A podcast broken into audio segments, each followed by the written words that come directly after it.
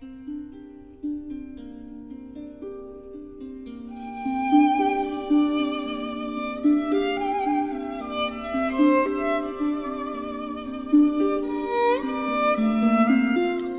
小娟的读书时间，继续阅读《西方哲学史》第三十章。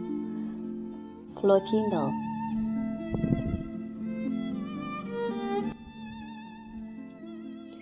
新柏拉图主义的创始人普罗提诺，公元二零四至二七零年，是古代伟大哲学家中的最后一个人。他的一生几乎是和罗马史上。最多灾多难的一段时期相始终的，在他出世以前不久，军队已经意识到了自己的威力，就采用了视金钱报酬为转移的办法而推戴皇帝，然后又杀害皇帝，以便再有机会重新出售帝国。这些念头使得兵士们不能在边境上进行防御，于是日耳曼人便从北方。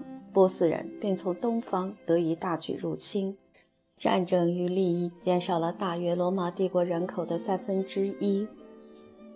就连不曾被敌军所侵占的省区里，赋税的不断增加与裁员的不断减少，也造成了财政的崩溃。那些曾经是文化旗手的城市受到的打击特别沉重，英式的公民们大量的逃亡以躲避税吏。要到普罗提诺祭死之后，秩序才有重新建立起来。戴克雷先和君士坦丁的强而有力的措施，暂时的挽救了罗马帝国。这一切在普罗提诺的著作里都没有提到。普罗提诺摆脱了现实世界中的毁灭与悲惨的景象，转而关照一个善与美的永恒世界。在这方面，他和他那时代所有最严肃的人是协调一致的。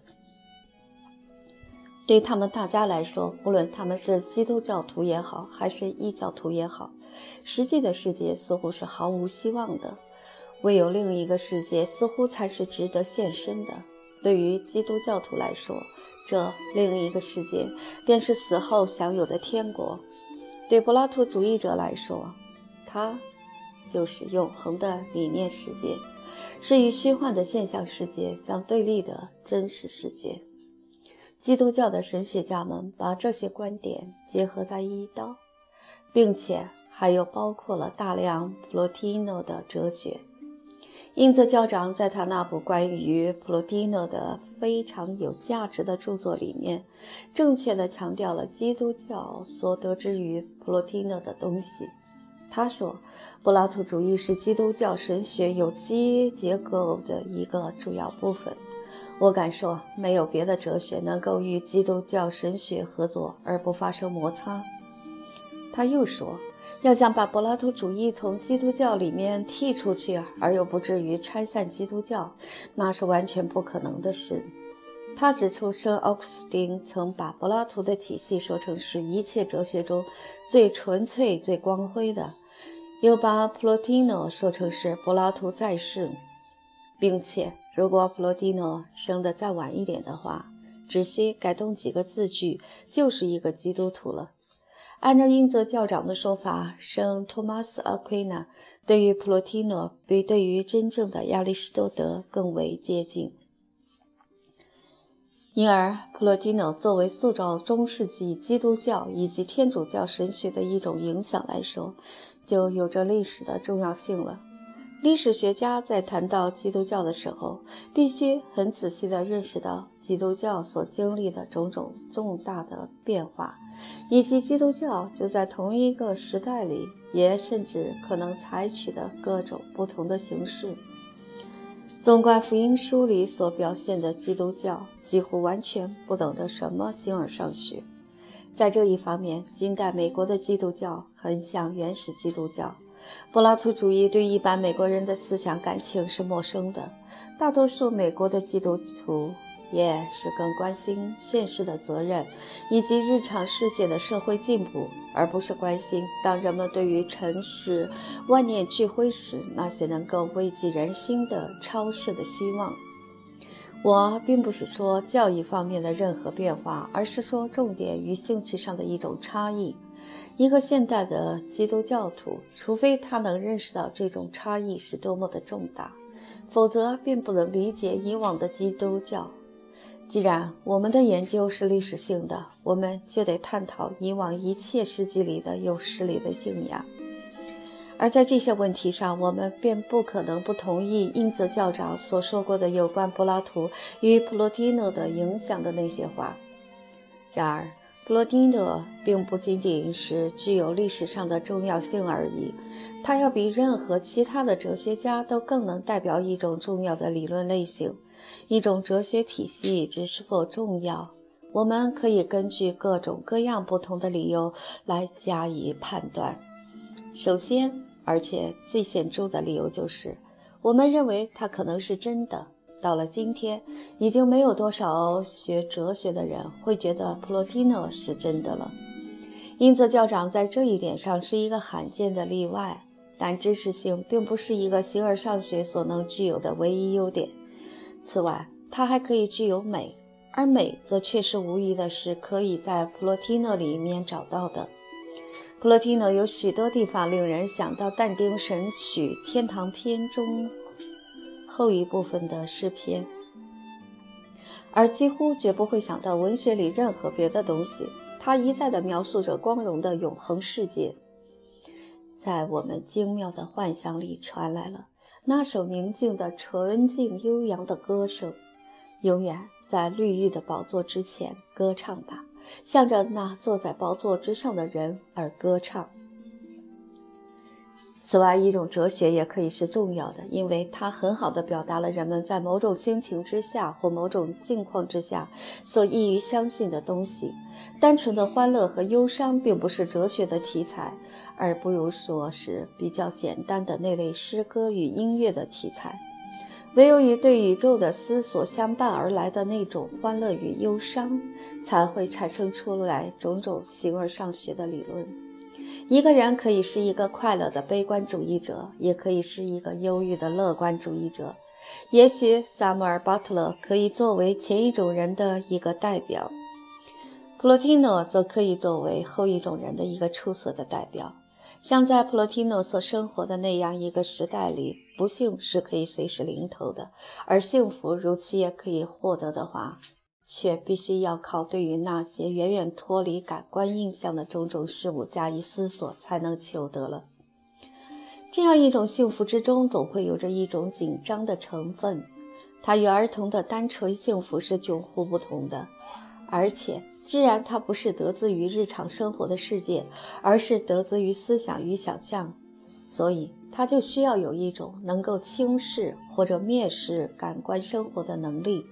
因此，凡是能享受本能的幸福的人，就不是能创造出种种形而上学的乐观主义的人。形而上学的乐观主义有失于对于超感世界的实在性的信仰，在那些在世俗的意义上是不幸的。但却决心要在理论世界中寻求一种更高级的幸福的人们中间，普罗提诺占有着一个极高的地位。他的纯理智方面的优点是无论如何也不能加以轻视的。他曾在许多方面澄清了柏拉图的学说。他曾以最大可能的一贯性发起了由他和许多别人共同主张过的那种理论类型。他那反对唯物主义的论据是很好的。并且，他关于灵魂与身体的关系的整个概念，也比柏拉图的或亚里士多德的要更加明确。他像斯宾诺莎一样，具有一种非常感人的道德纯洁性与崇高性。他永远是真诚的，从来也不尖刻或挑剔。他一贯是想要尽可能简洁明白地告诉读者。他所认为是重要的东西，无论人们对于作为一个理论哲学家的普罗蒂诺作何想法，但是作为一个人来说，人们是不可能不爱他的。普罗蒂诺的生平，就其为人所知道的而论，是通过他的朋友而见弟子的普尔菲里，此人是一个闪族人，真名字是马尔库斯所写的一本传记而为人所知的。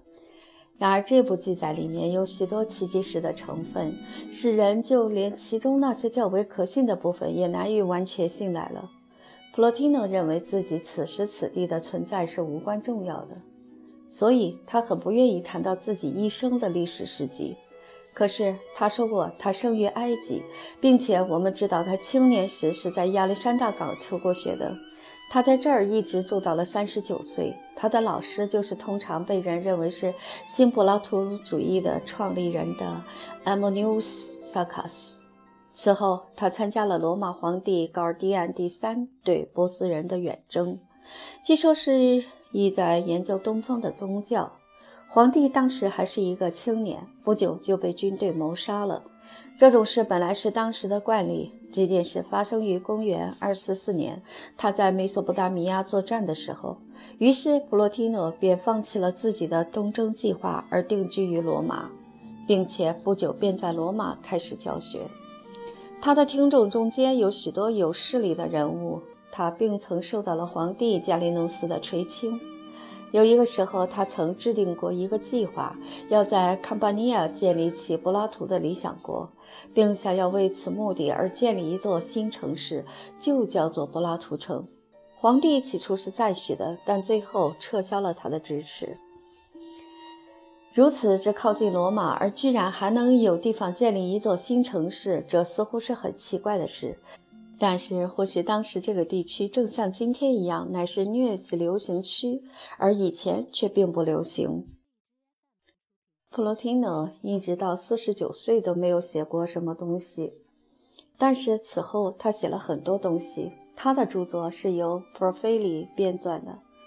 普尔菲里要比普罗蒂诺更醉心于毕达哥拉斯主义，他使新柏拉图主义的学派变得更为超自然主义了。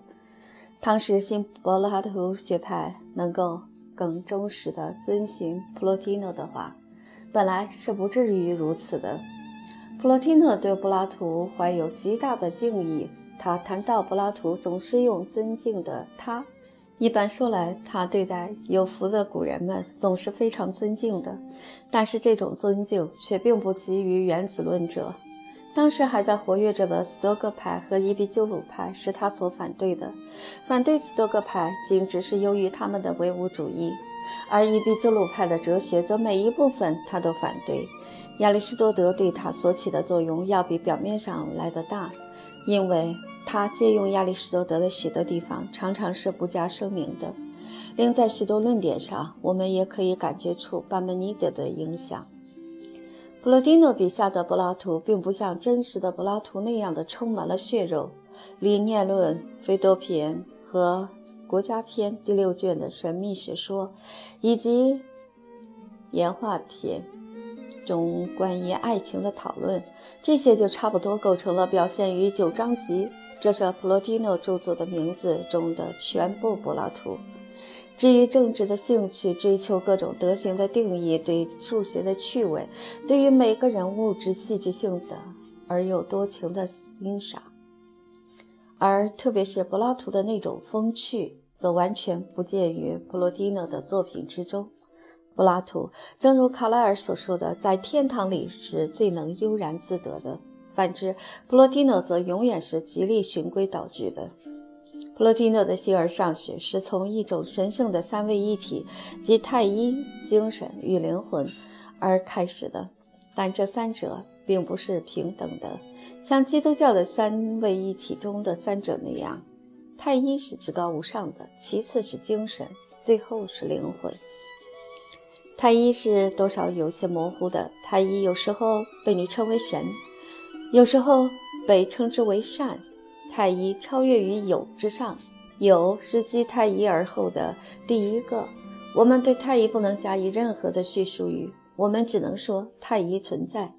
这令人想到了巴门尼德把神说成是权，那是错误的，因为神超越于权之上，神是通过万物而出现的，但太一是可以不加任何事物而出现的，它既不存在于任何地方，而任何地方又都有它存在。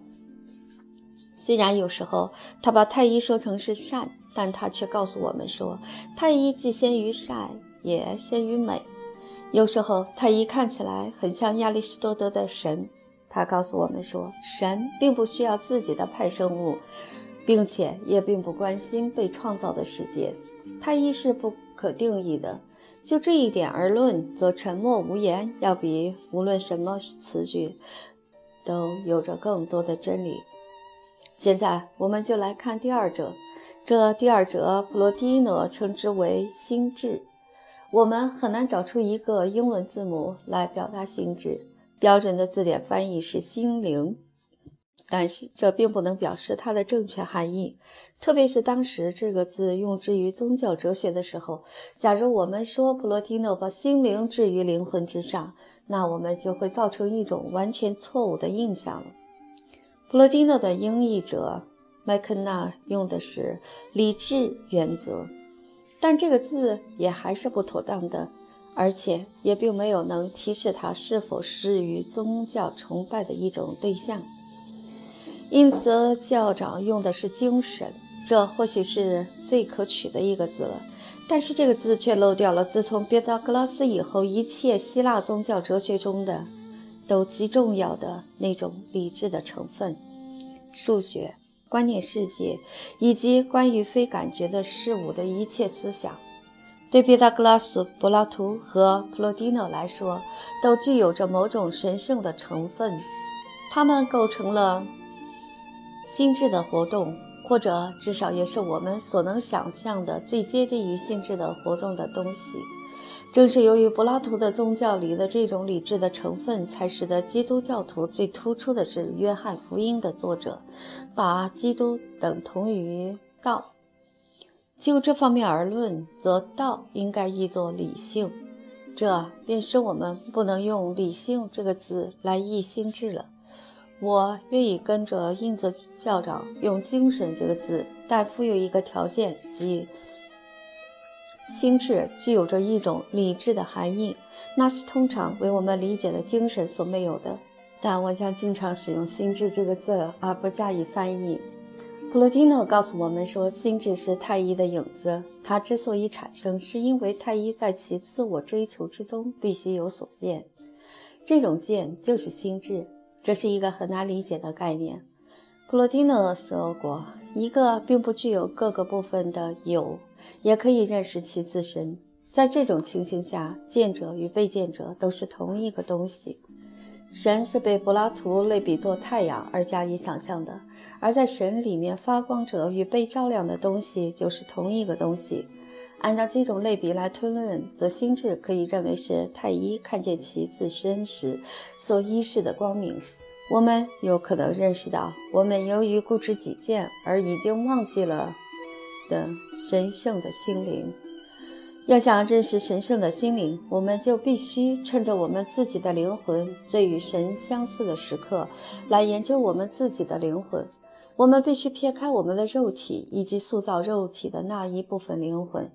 以及具有欲望与冲动和种种类似的虚幻无用的感觉，这时剩下来的就是神圣的理智的影子了。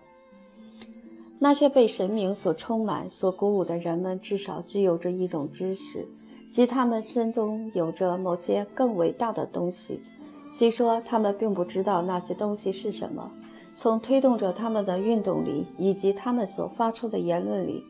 他们看到的并不是他们自身，而是那推动着他们在运动的力量。因此，当我们把握住纯粹心智的时候，我们对至高无上者的关系也必定是处于同样的状态。我们知道内在的神圣的心灵是他创造了有以及属于有的其他一切，但是我们也知道还有另外的东西，知道它完全不属于有。而是一种比我们所知道的有关有的一切要更加高贵的多的一种原则，要更加完满的多，也更加伟大的多。它超乎于理智、心灵和感情之上，是它赋予了这些力量的，但绝不可把它和这些力量混为一谈。这样，当我们被神明所充满、所鼓舞的时候，我们就不仅见到了心智，而且也见到了太一。当我们与神明这样相接触的时候，我们并不能以文字来推论，或者以文字来表达这种所见。这些都是以后的事。在与神明相接触的那一瞬间，是没有任何力量来做任何肯定的。那时候没有功夫这样做。根据所见来进行推理，乃是以后的事。我们只知道，当灵魂突然之间被照亮的时候，我们便具有了这种所见。这种光亮是从至高无上者那里来的。这种光亮就是至高无上者。当他像另一个神那样受到某一个人的呼吁而带着光亮来临的时候，我们就可以相信他在面前。光亮就是他来临的证据。这样，没有被照亮的灵魂就始终没有那种所见。但是，一旦被照亮之后，灵魂便具有了他所追求的东西，而这就是摆在灵魂之前的真正的目的：把握住那种光明，以至高无上者，而不是以任何其他原则的光明来窥见至高无上者，窥见那个其自身，同时也就是获得这种所见的方法的至高无上者。因为照亮了灵魂的，正是灵魂所要窥见的，正犹如唯有凭借着太阳自身的光明，我们才能看到太阳一样。然而，这要怎样才能成就呢？要摒弃万事万物，天人感通，在一个人的体外的经验，曾屡次的临到过普罗提诺。这曾发生过许多次，摆脱了自己的身体而深入于自我之中，这时其他一切都成了身外之物，而只潜心于自我。于是我便窥见了一种神奇的美。这时候我便愈加确定与最崇高的境界合为一体，体现最崇高的生命与神明合而为一。一旦达到了那种活动之后，我便安心于。理智之中，凡是小于至高无上者的，无论是什么，我都凌越于其上。然而随后出现了由理智活动下降到推理的时刻。经过了这一番在神明中的遨游之后，我就问我自己：我此刻的下降是怎么回事？灵魂是怎样进入了我的身体之中的？灵魂即使是在身体之内，也表明了它自身是高尚的东西。这就把我们带到了三位一体之中的第三个成员，而且是最低下的成员，即灵魂。灵魂虽然低于心智，但它却是一切生物的创造者。它创造了日、月、星辰以及整个可见的世界。它是神智的产物，它是双重的，有一种专对心智的内在的灵魂，另有一种对外界的灵魂。后一种灵魂是和一种向下的运动联系在一起的，在这种向下的运动里，灵魂便产生了它的影像，那便是自然以及感觉世界。斯多克派曾把自然等同于神，但普鲁提诺则把自然视为是最低级的领域，是当灵魂忘却了向上仰望心智时，从它里面流溢出来的某种东西。诺斯提派的观点，即可见的世界是罪恶的，可能就是受了他的启发。但是普罗蒂诺本人并没有采取这种观点。可见的世界是美丽的，并且是有福的精灵的住所。它的美好仅次于理智世界。在一篇论述诺斯提派见解及宇宙及其创造者是罪恶的。非常有趣的争论性文章里，他承认诺斯蒂派的学说有些部分，例如对物质的憎恨，是可以推源于柏拉图的。但他认为，凡是其他那些并非来自于柏拉图的部分，都不是真的。他对诺斯蒂主义的反驳有两种：一方面，他说灵魂创造物质世界的时候，乃是由于对神明的记忆所使然，而并不是因为他堕落了的缘故。他认为感觉世界是美好的，正如一个可感知世界所可能的那样。他强烈的感到被感官所知觉的事物乃是美丽的。凡是真正知觉到了理智世界的和谐的人，只要是有一点音乐感的话，谁能不感到可感的声音之中的和谐呢？哪一位几何学家或算学家能不欣赏我们在可见的事物中所观察到的对称？对应与秩序的原则呢？想一想绘画的情形吧。凡是以肉体的感官看见了绘画艺术的作品的人，绝不是以唯一的一种方式在看见这件东西的。他们从眼前被勾画出来的事物里面，认识到了深藏在理念之中的事物的表现，因而深深的被感动，并这样被唤起了对于真理的回忆。这正是爱所由以产生的经验。如果卓越的再现于一个面容上的美的形象，就把心灵吹向那另外的一个境遇里去。那么，凡是看见了这些在感觉世界中处处都在洋溢着的可爱形象的人，这种巨大的秩序井然，就连遥远的星辰也都在体现着的这种形式，当然就不会有一个人是如此之冥顽不灵，如此之无动于衷，竟至于能不被这一切带入到回想之境的，竟至于在想到从那种伟大之中所。发出来的如此伟大的这一切时，而能不被敬畏之情所充满了的，凡是不能领会这些的，就只能是既不曾探测过这个世界，也不曾对于另一个世界有过任何的所见。丛书第二卷第九篇第十六章。此外，反驳诺斯替派见解的还有另一种理由：诺斯替派认为一切神明的东西都不与日月。星辰相联系，日、月、星辰乃是被一种罪恶的精灵所创造出来的。在一切可以知觉得到的事物之中，唯有人的灵魂是多少具有一些善的。但是普罗提诺则深信天体乃是与神明相似的某些生物的身体，并且无可比拟的要优越于人类。按照诺斯蒂派的说法，他们宣称他们自身的灵魂。即人类的最渺小的灵魂，乃是神明的不朽的；但是整个的天体以及天上的星辰，却与不朽原则并没有任何相通之处。尽管这些比起他们自己的灵魂来要更加纯洁得多、可爱得多。童书第二卷第九篇第五章，普罗蒂诺的观点以。第迈欧篇的权威为其依据，并且这种观点曾被某些基督教的教父，例如欧利根所采用。他对人们的想象是具有吸引力的，他表达了天体自然而然所激起的感情，并且使得人类在物理世界之中也并不那么太孤立。在普罗蒂诺的神秘主义里，并没有任何阴郁的或者与美相敌对的东西，但他却是许多世纪以来可以称得上这一点的最后一位宗教教师。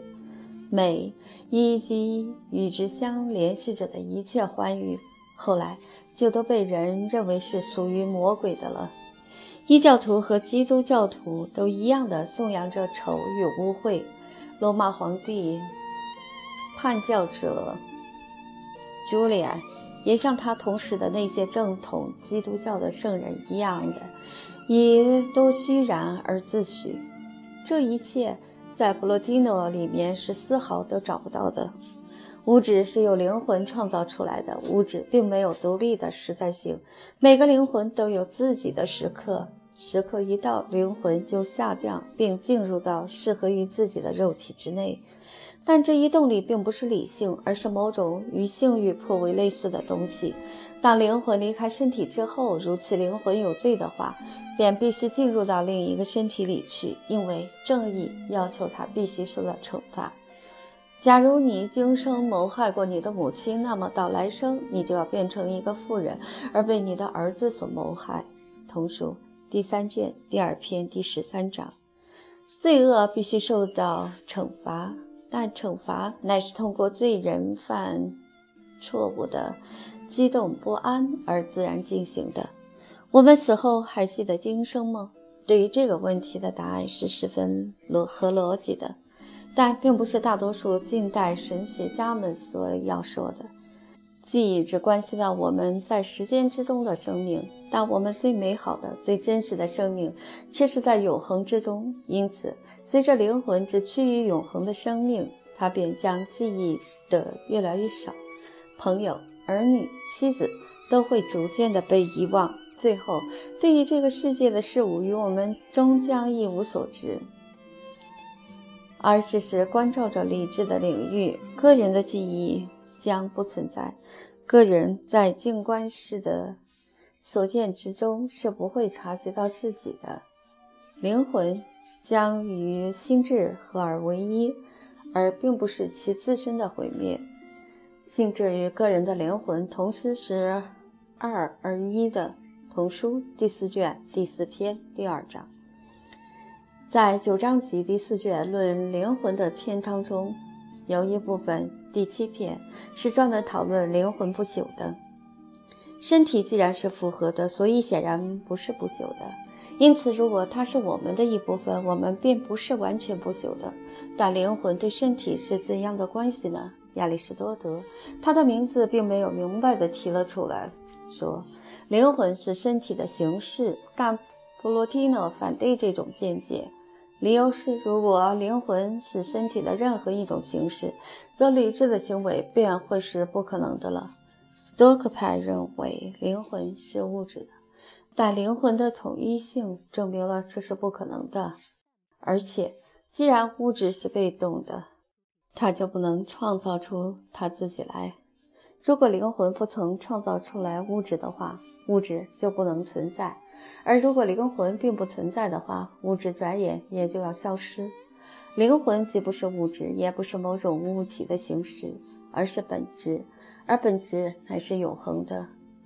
在柏拉图关于灵魂不朽乃是因为理念不朽的论证里面，已经隐然含有这一种观点了，但它只是到了普罗蒂诺的手里才明显起来的。灵魂从高高在上的理智世界又是怎样进入身体之内的呢？答案是通过视欲。视欲有时尽管是不高尚的，却可以是比较高尚的。灵魂就其最好的方面而言，只有一种要按照它在理智原则中所窥见到的那一种模型而整理出秩序来的愿望。那就是说，灵魂能关照本质的内世界领域，并且希望尽可能与之相似的产生出来某种可以从外部来看，而不是从内部来看的东西。就像是我们可以说，一个作曲家起初是想象着他的音乐，然后就希望听到一支管弦乐队把它演奏出来那样。但是灵魂的这种创造愿望却有着不幸的结果。只要灵魂还生活在纯粹的本质世界之中，它就不曾与生活在这同一个世界之中的其他灵魂分离开来。但是，只要它一旦与一个身体结合在一起，它就有了要管理较自己为低的事物的任务，并且，由于有了这一任务，它便与其他的灵魂分离开来。其他的灵魂也各有其他的身体，除了少数人在少数的时刻而外，灵魂总是束缚于身体的。身体蒙蔽了真理，但在那里，则一切都是明白的而又分别着的。同上书第四卷第九篇第五章。这种学说就像柏拉图的学说一样，要想避免掉创世纪就是错误的那种观点是有困难的。灵魂在其最好的时候是满足于心智、满足于大体世界的。假如它永远是处于最好的时候，它就不会去创造，而只是静观罢了。创世的行为所根据的借口似乎是被创造的世界大体上就是逻辑上可能的最好世界，但它是永恒世界的一个模本。并且作为一个模本，它具有一个摹本所可能的美。论诺斯提派那一篇中，第二卷第九篇第八章，有着最明确的叙述。若问灵魂为什么创造了宇宙，那就是在问为什么要有灵魂。创造主为什么要创造？这个问题也就蕴含着永恒要有一个开端，而且把创世看成是一个变化多端的生命，由此而转换为笔的一种行为。凡是做这种想法的人，如果他们愿意得到改正的话，都必须使之领会那在上者的性质，并且。使之放弃他们那种轻易得来的对于庄严的努力的诽谤，因为对那儿一切人都应该怀着尊敬的迟疑，甚至于在整个宇宙的运行里也找不出来进行这种攻击的理由，因为整个宇宙的运行已经给理智的本性的伟大性提供了最明显的证据。呈现为生命的这一宇宙全体，并不是一种奇形无常的组织，像它里面的那些不分昼夜的由它那繁复的生命力所生出来的种种较小的形式那样。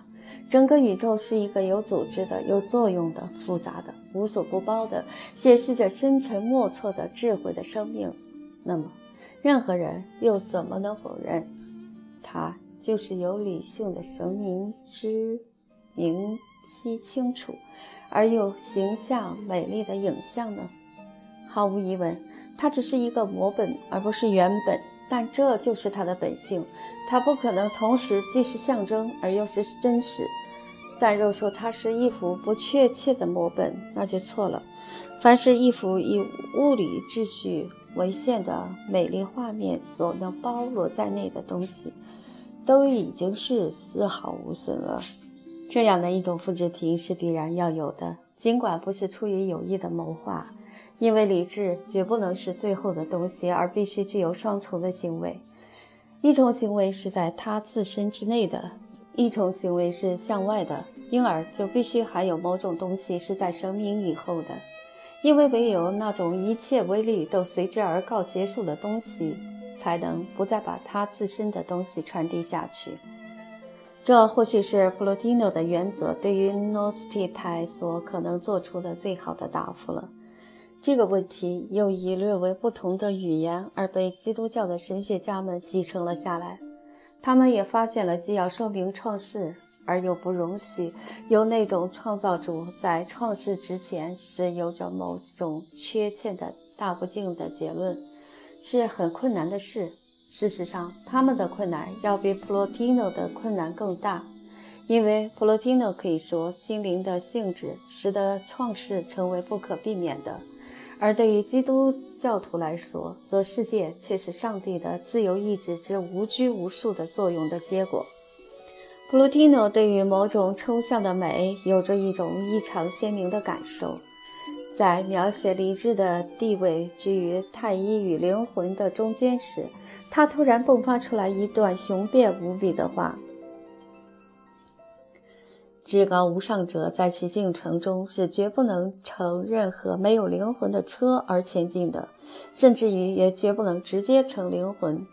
它是以某种不可名状的美为其先导的，在伟大的王的形成前面，最先走出来的是较小的行列，随后出来的就一行比一行伟大，一行比一行高贵，越接近于王，也就越富于王者气象。再后便是他自己的尊荣的进士。最后，在这一切荣耀之中，便蓦然出现了至高无上的君主本人。于是，一切的人，除了那些只看到在他来临以前的景象，便心满意足地走开了的人们而闻，便都匍匐下来向他欢呼。同上书第五卷第五篇第三章。还有论李志美的第那一篇，也表现了同样的一种感情。第五卷第八篇，一切神却不是庄严美丽的，美丽的不是我们的言辞所能表达的。是什么使得他们如此呢？是理智，尤其是在他们神圣的太阳与星辰内部运行着的，而又可以看得见的理智。安逸的生活也就在那里。真实性对于这些神明们，既是母亲又是保姆，既是生存又是抚养。凡是不属于过程而属于确实存在的东西，他们都看得见。他们本身就在一切之中，因为一切都是透明的，没有什么是黑暗的，没有什么是能阻碍的。每一个生存对于任何另一个生存都是通明透亮的，无论是在广度上还是在深度上。光明是通过光明而进行的，他们每一个的自身之中都包含着一切，并且同时又在另外的每一个之中都见到了一切，所以处处都有一切，一切是一切，而每一个又是一切。这种光荣是无限的，他们每一个都是伟大的，微小的也是伟大的，太阳在那里是一切的星，而每一座星又都是一切的星与太阳。每一种里面都以某种存在方式为主导，然而每一种又都彼此反照着一切。除了世界因为是一个模本，所以就不可避免地具有缺陷而外，普罗提诺和基督徒一样的都以为还有更积极的恶是由罪所产生的。罪乃是自由意志的一种后果。布罗提诺是主张自由意志而反对决定论者的。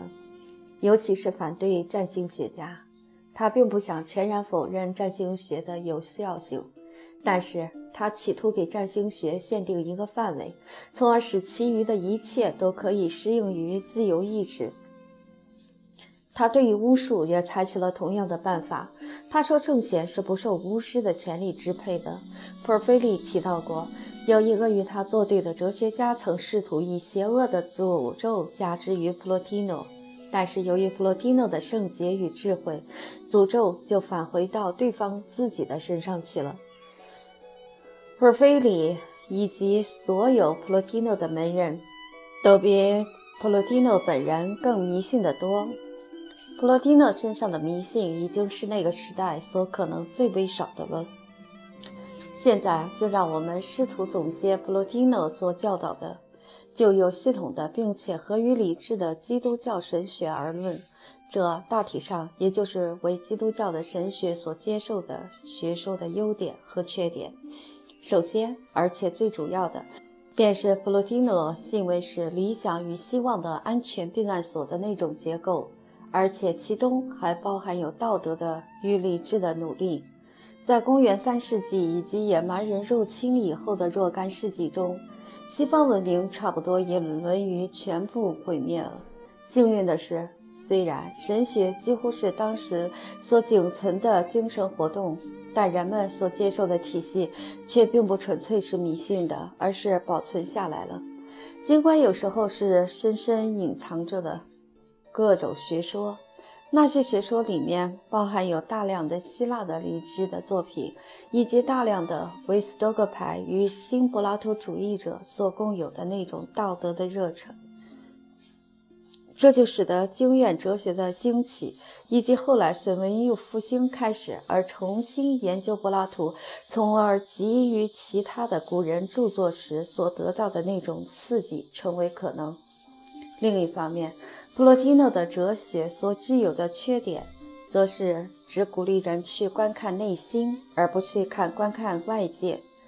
当我们观看内心时，我们看到的便是神明的心智；而当我们观看外界时，我们看到的便是可感觉的世界的种种缺陷。